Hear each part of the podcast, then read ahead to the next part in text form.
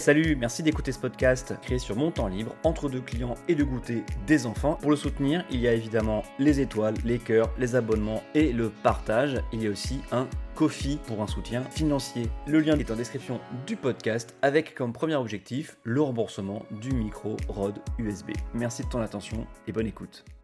Les jeunes soutiennent Macron mais n'aiment pas la laïcité. De quoi déprimer un peu? Ou se réjouir à moitié selon vos opinions? Si l'on en croit deux sondages IFOP, tout récemment sortis. Le premier sur la courbe de popularité de Macron, le baromètre mensuel IFOP fiducial, et l'autre commandé par la LICRA et sa revue trimestrielle Le droit de vivre sur la vision par les lycéens de la laïcité et des religions. J'aurais aimé dire la France n'est pas Twitter, ou ma bulle militante pencherait plus vers une impopularité de Macron autour des 80 ou 90%, ou peut-être qu'elle ressemble plus à une vidéo de McFly et Carlito. Nous acceptons Bonjour, bonsoir, bienvenue dans un nouvel épisode d'Adrien parle politique 15 minutes pour de l'actualité et des histoires politiques en toute rigueur, mais avec un zeste de mauvaise foi. Avant de commencer, je vous rappelle que vous pouvez vous abonner à ce podcast, quelle que soit la plateforme d'où vous m'écoutez, et qu'après écoute, le partage est très apprécié. Macron a lancé un défi au couple de youtubeurs le plus regardé de France, atteindre les 10 millions de vues en défendant les gestes barrières. Faites cette vidéo toute simple, et si vous avez 10 millions de vues, je prends un engagement. Vous venez tourner à l'Elysée. 10 millions de vues pour nous aider à battre le virus. À vous de jouer. Merci. Bon, euh, je ne suis clairement pas le public euh, de McFly et Carlito, euh, ni leur cible. Hein. Leurs vidéos habituelles me laissent de marbre et me donnent plutôt envie d'éteindre mon écran. Ça crie, ça ne dit rien, j'ai l'impression de les déranger en train de s'amuser ça tourne en rond, en auto-référentiel. Ce que le joueur du grenier, on a le même âge, hein, lui et moi, ça joue sans doute, a appelé du fit et du fun. On rigole avec une célébrité, euh, qu'elle soit euh, d'ailleurs que YouTube ou de YouTube, et on monte ça de manière hystérique, avec gros plans, bruitage, euh, bref. Mais je ne suis pas là pour critiquer ce duo, on s'en fout. Depuis mon Twitter, donc, j'ai vu passer énormément de critiques sur ce défi et le clip qui en est sorti ensuite, ainsi que la vidéo de concours d'anecdotes qui va arriver. J'ai juste livré mon avis à la fois euh, de communicant, hein, bon, enfin c'est une partie de mon travail quoi, et de militant politique, même si j'ai plus de cartes. Hein. Déjà, Macron a raison, totalement raison, de chercher un canal, voire plusieurs canaux, pour parler à la jeunesse française. Une partie non négligeable des moins de 30 ans, encore plus les moins de 25, hein, ne regarde quasiment pas la télévision. Hors de question d'espérer les atteindre, de les toucher d'une manière ou d'une autre avec une interview à 20h, que ce soit sur BFM TV ou TF1. Macron et, Attal, Gabriel Attal, le porte-parole du gouvernement, avec des opérations de communication payées, elles, hein, avec des influenceurs comme Thibaut InShape, damn, damn Madame la Ministre, damn Thibaut, ont pour but de parler à cette tranche d'âge qui s'informe quasiment uniquement via Instagram ou YouTube et plus récemment TikTok. Un des principaux reproches que j'ai lus, c'est que ça dépolitiserait la parole. Alors autant je pense que le canal n'est pas du tout politique, hein, euh, McFly et Carito, c'est pas euh, C'est dans l'air ou une émission type euh, Face aux Français avec Nathalie de Saint-Cric ou David Pujadas, mais ce serait prendre un peu les jeunes pour des cons. Que penser qu'ils avaleraient le discours de Macron sans mettre en place leur propre filtre de compréhension et de critique. Je veux dire, c'est Macron, c'est le président de la République, il est élu depuis quasiment 4 ans, on sait qui c'est, on sait d'où il parle, il ne peut pas trop cacher ses intentions, s'il ne dit rien de concret, on lui en fera le reproche. Quoi qu'il dise, ce sera analysé de manière politique. Les anecdotes qu'il sortira à McFly et Carlito seront évidemment politiques ou vues comme telles, hein, tout autant que la playlist Spotify annuelle sortie par Barack Obama. J'ai lu aussi dans une tribune du Figaro Vox par un certain Mathieu Slama, que je ne connais pas, que c'était de la pure propagande de passer par des influenceurs qui n'ont aucune culture politique et ne savent donc pas mener l'interview dans les règles de l'art, que finalement ça offre uniquement une tribune à Macron ou encore une fois à Gabriel Attal. Déjà, c'est mal connaître les influenceurs et les influenceuses eux-mêmes hein, qui peuvent travailler un sujet ou être tout à fait conscients de leurs limites. Euh, c'est ce qu'Enjoy Phoenix a tout à fait remarqué en regrettant face à Gabriel Attal l'absence de journalistes qui seraient capables d'apporter une contradiction plus musclée que ce qu'elle était capable de faire. Mais bon, soyons honnêtes, les journalistes sont-ils garants à eux seuls d'une interview sans concession? Non mais franchement, est-ce que la question c'est le statut d'intervieweur, son métier, ou sa capacité à relancer, à reposer des questions, à choisir des sujets travaillés en amont, plutôt que de se contenter de jouer au passe-plat? Parce que ce que je constate, c'est qu'aujourd'hui, les interviews sont en général très convenues, et qu'ensuite euh, les services de fact-checking des différents médias rament en passant derrière avec des effets évidemment euh, trop tardifs et en général euh, trop peu vus. hein. Sérieusement, c'est quand la dernière fois qu'une personnalité politique a été vraiment mise en difficulté lors d'une interview? Sarkozy là, après sa condamnation? Macron euh, pendant ses interviews entre les deux confinements? Castex en conférence de presse Covid? Gabriel Attal en point presse après le Conseil des ministres? Même les représentants de l'opposition peuvent dérouler leurs réponses sans qu'on leur apporte vraiment une contradiction. Au pire, si ces personnes-là sont maltraitées, hein, c'est-à-dire coupées, moquées, euh, elles pourront toujours dire ensuite que les journalistes euh, au choix hein, Europe 1, France Inter, CNews, RTL sont au service euh, du capital et des lobbies et en tirer après une petite heure de gloire. Un point que je veux bien accorder, par contre, aux critiques de cette opération YouTube de Macron, hein, c'est qu'elle augmente mécaniquement sa visibilité sur une tranche d'âge et que ça pourrait l'aider à y être plus populaire par simple effet d'exposition. De fait, le baromètre IFOP fiducial dont j'ai parlé en introduction montre un bond spectaculaire du total des 18-24 ans qui approuvent sa politique. 62%. 62%. Dont quand même 19% qui approuvent tout à fait. Le reste, hein, c'est du approuve euh, globalement. quoi. Alors parenthèse, hein, ce baromètre me fait rire parce que malgré les critiques incessantes sur Macron, on a quand même un total pour la gauche d'approbation de Macron de 42%, qui est mieux que le total de droite, dont 7% qui approuvent tout à fait. Euh, même les sympathisants de ELV déclarent approuver tout à fait ou plutôt euh, Emmanuel Macron à 47%. Alors pour être tout à fait honnête aussi, hein, la faiblesse de cette relativement bonne cote de confiance de Macron, c'est que le segment majoritaire des répondants est approuve plutôt, ce qui ne démontre pas du tout une adhésion forte à sa politique. hein. Et ça, c'est à mon avis très fragile. Mais revenons à nos moutons, enfin à nos jeunes, hein, qui regardent des vidéos rigolotes sur YouTube. Est-ce que, en ne touchant pas à ces canaux de diffusion, pour faire plaisir à nos militants de gauche sur Twitter, Macron et toute la classe politique, en fait, doit se condamner à ne jamais parler à des pans entiers de la société sous prétexte que ce serait de la manipulation? Les moins de 30 ans sont déjà ceux qui votent le moins. Est-ce qu'il faut aussi ne pas aller leur parler, même si ça implique des gros plans au ralenti sur des expressions faciales débiles de McFly et Carlito? Je n'ai pas la solution. Ou alors on interdit au président de la République de parler aux influenceurs. Je ne sais pas.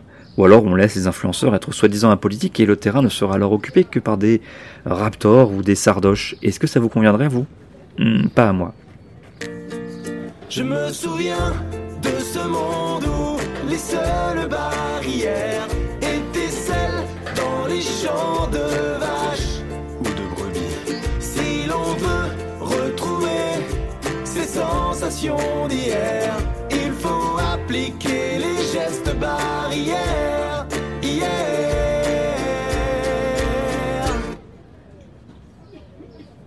À l'occasion d'ailleurs, j'aimerais bien que Macron leur parle à ces jeunes hein, de laïcité. Même si Macron et la laïcité, hein, on sait pas trop ce qu'il en pense. Limite, euh, en 5 ans, il est passé euh, d'islamo-gauchiste en 2016 euh, à valsiste en 2021. Oui, parce que le même institut de sondage IFOP a sorti une enquête commandée par la LICRA sur la place des religions à l'école et dans la société. Eh ben mes amis, c'est pas joyeux joyeux. Déjà, lire sur Twitter euh, lourd avis de la crèche, euh, fondateur de Coexister, de voir se réjouir des chiffres avec une opposition factice euh, jeune versus boomers, devrait nous convaincre que ces chiffres ne sont pas bons du tout, même si, en lisant le PDF attentivement, il faut un peu relativiser. Le problème avec la laïcité aujourd'hui, à mon avis, c'est qu'on a tendance à y mettre un petit peu trop de choses, voire beaucoup trop de choses. hein. On fait appel à elle pour des sujets qui dépassent la simple séparation entre les religions et l'État. L'égalité euh, entre les femmes et les hommes, par exemple, ce n'est pas la laïcité, même si la religion joue évidemment un rôle dans ces inégalités. Tenez, alors, par exemple, ils ne sont que 11% ces lycéens à être d'accord avec le fait que la laïcité est là pour faire reculer l'influence des religions dans la société, contre 26% pour l'ensemble de la population. On doit vivre dans une société sécularisée depuis trop longtemps pour qu'on ne réalise pas l'importance de faire reculer l'influence de croyances dans les choix de société. Sans recul de l'influence catholique en France, pas de mariage pour tous, pas de PMA pour toutes, pas de divorce libre non plus, hein, euh, pas d'école émancipatrice non plus, ni en pratique, ni même en théorie, pas de droit à l'IVG, euh, genre, euh, vous avez vu la Pologne, ou même Malte, euh, toujours pas autorisé, ou l'Irlande encore récemment. Sinon, on peut aussi aller faire un tour euh, en Amérique latine, ou aller juste demander aux manifestants anti-IVG en France euh, s'ils ont une religion, s'ils croient en quelque chose. J'ai un peu l'impression, c'est peut-être un réflexe de vieux con, mais que voulez-vous, euh, la quarantaine approche, que sans expérience ni connaissance de quoi sont capables les religions quand elles ont le pouvoir, les lycéens interrogés ne voient ça que comme un folklore identitaire, des traditions bien gentilles et innocentes, pas comme un projet de société. C'est un peu ce que je reproche euh, à certains militants de gauche quand ils oublient l'islam politique et l'islamisme dans leur critique des religions. Toutes, même les religions minoritaires, peuvent être porteuses d'un projet totalitaire et régressif, surtout, surtout pour euh, les femmes et les libertés sexuelles. Mais on sort un peu de la laïcité stricto sensu là. La loi de 1905 ne sert pas à ça en principe. Parce que finalement, le plus inquiétant dans ce sondage, ce n'est pas vraiment les conceptions de lycéens sur la laïcité, même si ça augure de lendemain difficile quant au principe érigé depuis plus d'un siècle, si un tiers, voire plus d'une tranche d'âge n'y croit pas, ou en a une conception très limitée, du genre à se coucher devant des revendications religieuses dès qu'elles sont présentées avec beaucoup d'insistance, ou avec l'excuse de l'offense. C'est très grave l'offense, vous savez, comme chacun est différent, ça fait beaucoup d'offenses potentielles. Beaucoup plus grave que des différences de conception de ce concept qui fait débat depuis au moins 1905, hein, il y a la condamnation des attentats, ou plutôt la non-condamnation des attentats. Heureusement, cette indifférence reste largement minoritaire, même chez les élèves de culture ou de confession musulmane. Mais n'empêche, elle aurait augmenté fortement depuis 2016, passant de 7 à 16%. 7 à 16%. Heureusement, seuls 3% ne condamnent pas du tout les attentats, mais 7% sont indifférents, et 6% condamnent en partageant toutefois certaines motivations. Ah ok, genre c'est pas bien de tuer, mais bon, euh, ils avaient leur raison quoi. Là je pige pas, on a tué des gens quand même. Des dessinateurs qui exprimaient un point de vue. À la limite c'est horrible, mais c'est une cible identifiée, c'est quasiment une cible politique, alors on pourrait éventuellement trouver une raison, même si c'est absolument horrible. Des juifs dans un commerce cachère, ce qui devrait aller d'ailleurs à l'encontre du respect des croyances auxquelles ces lycéens semblent être si attachés. Et on a tué aussi des gens à un concert ou en terrasse. Et là, c'est quoi la justification? Il pas trop fort, ils doivent payer pour des dessins faits par d'autres personnes il y a plusieurs années? Ça devrait être la ligne rouge infranchissable de tuer des gens, et pour certains, ça ne l'est même pas. Ça ne l'est même plus. Cela dit, c'est raccord à deux points près avec l'ensemble de la population française. Nos lycéens sont donc plutôt raccord avec leur pays. En parlant de tuer des gens, à propos des raisons de les tuer, euh, du point de vue des djihadistes qui ont commis ces attentats de 2015 et euh, la décapitation de Samuel Paty, une petite majorité de 52% est contre le droit au blasphème. C'est-à-dire pour ériger les croyances en éléments sacrés intouchables. Bon courage pour la vie en société si on applique ça. Tout un tas de sujets devient indiscutable. C'est vraiment la confusion entre le droit de croire et la nécessité de pouvoir discuter des croyances quitte à les critiquer. On parle religion, pas couleur de peau ou autre trait physique. Il y a vraiment une extension de l'identité intangible des gens qui, qui m'inquiètent, quoi. Alors on fait quoi de tout ça? Il va falloir que la gauche laïque se reprenne pas seulement les grognards habituels qui ont 80 ans, euh, limite qui ont voté euh, la loi 1905. Il va falloir être plus offensif, plus positif, montrer que la laïcité n'est pas un truc chiant qui empêche d'aller à la piscine, mais qu'elle permet, que ce soit euh, via le concept très bien défini mais restreint de 1905, aussi bien que toutes les valeurs qui se bâtissent contre la religion, qu'elle permet de vivre dans une société qui respecte les droits de l'individu et ne l'assigne pas à une identité figée, mais lui permet de s'émanciper. C'est à mon avis le plus important, mais il y a du boulot, j'en conviens. Parce que il n'y a pas que les jeunes à reconquérir sur ce sujet, mais une bonne partie de la société et une bonne partie euh, de la gauche. Alors la droite, je m'en fiche, hein. c'est pas mon problème, c'est à d'autres personnes de s'en occuper.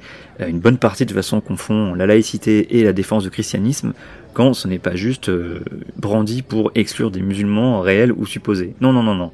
C'est la gauche qui va devoir tout entière se rappeler que la plupart des progrès sociétaux les droits des femmes notamment, ont été obtenus contre le patriarcat religieux et que ce serait ballot qu'ils reviennent.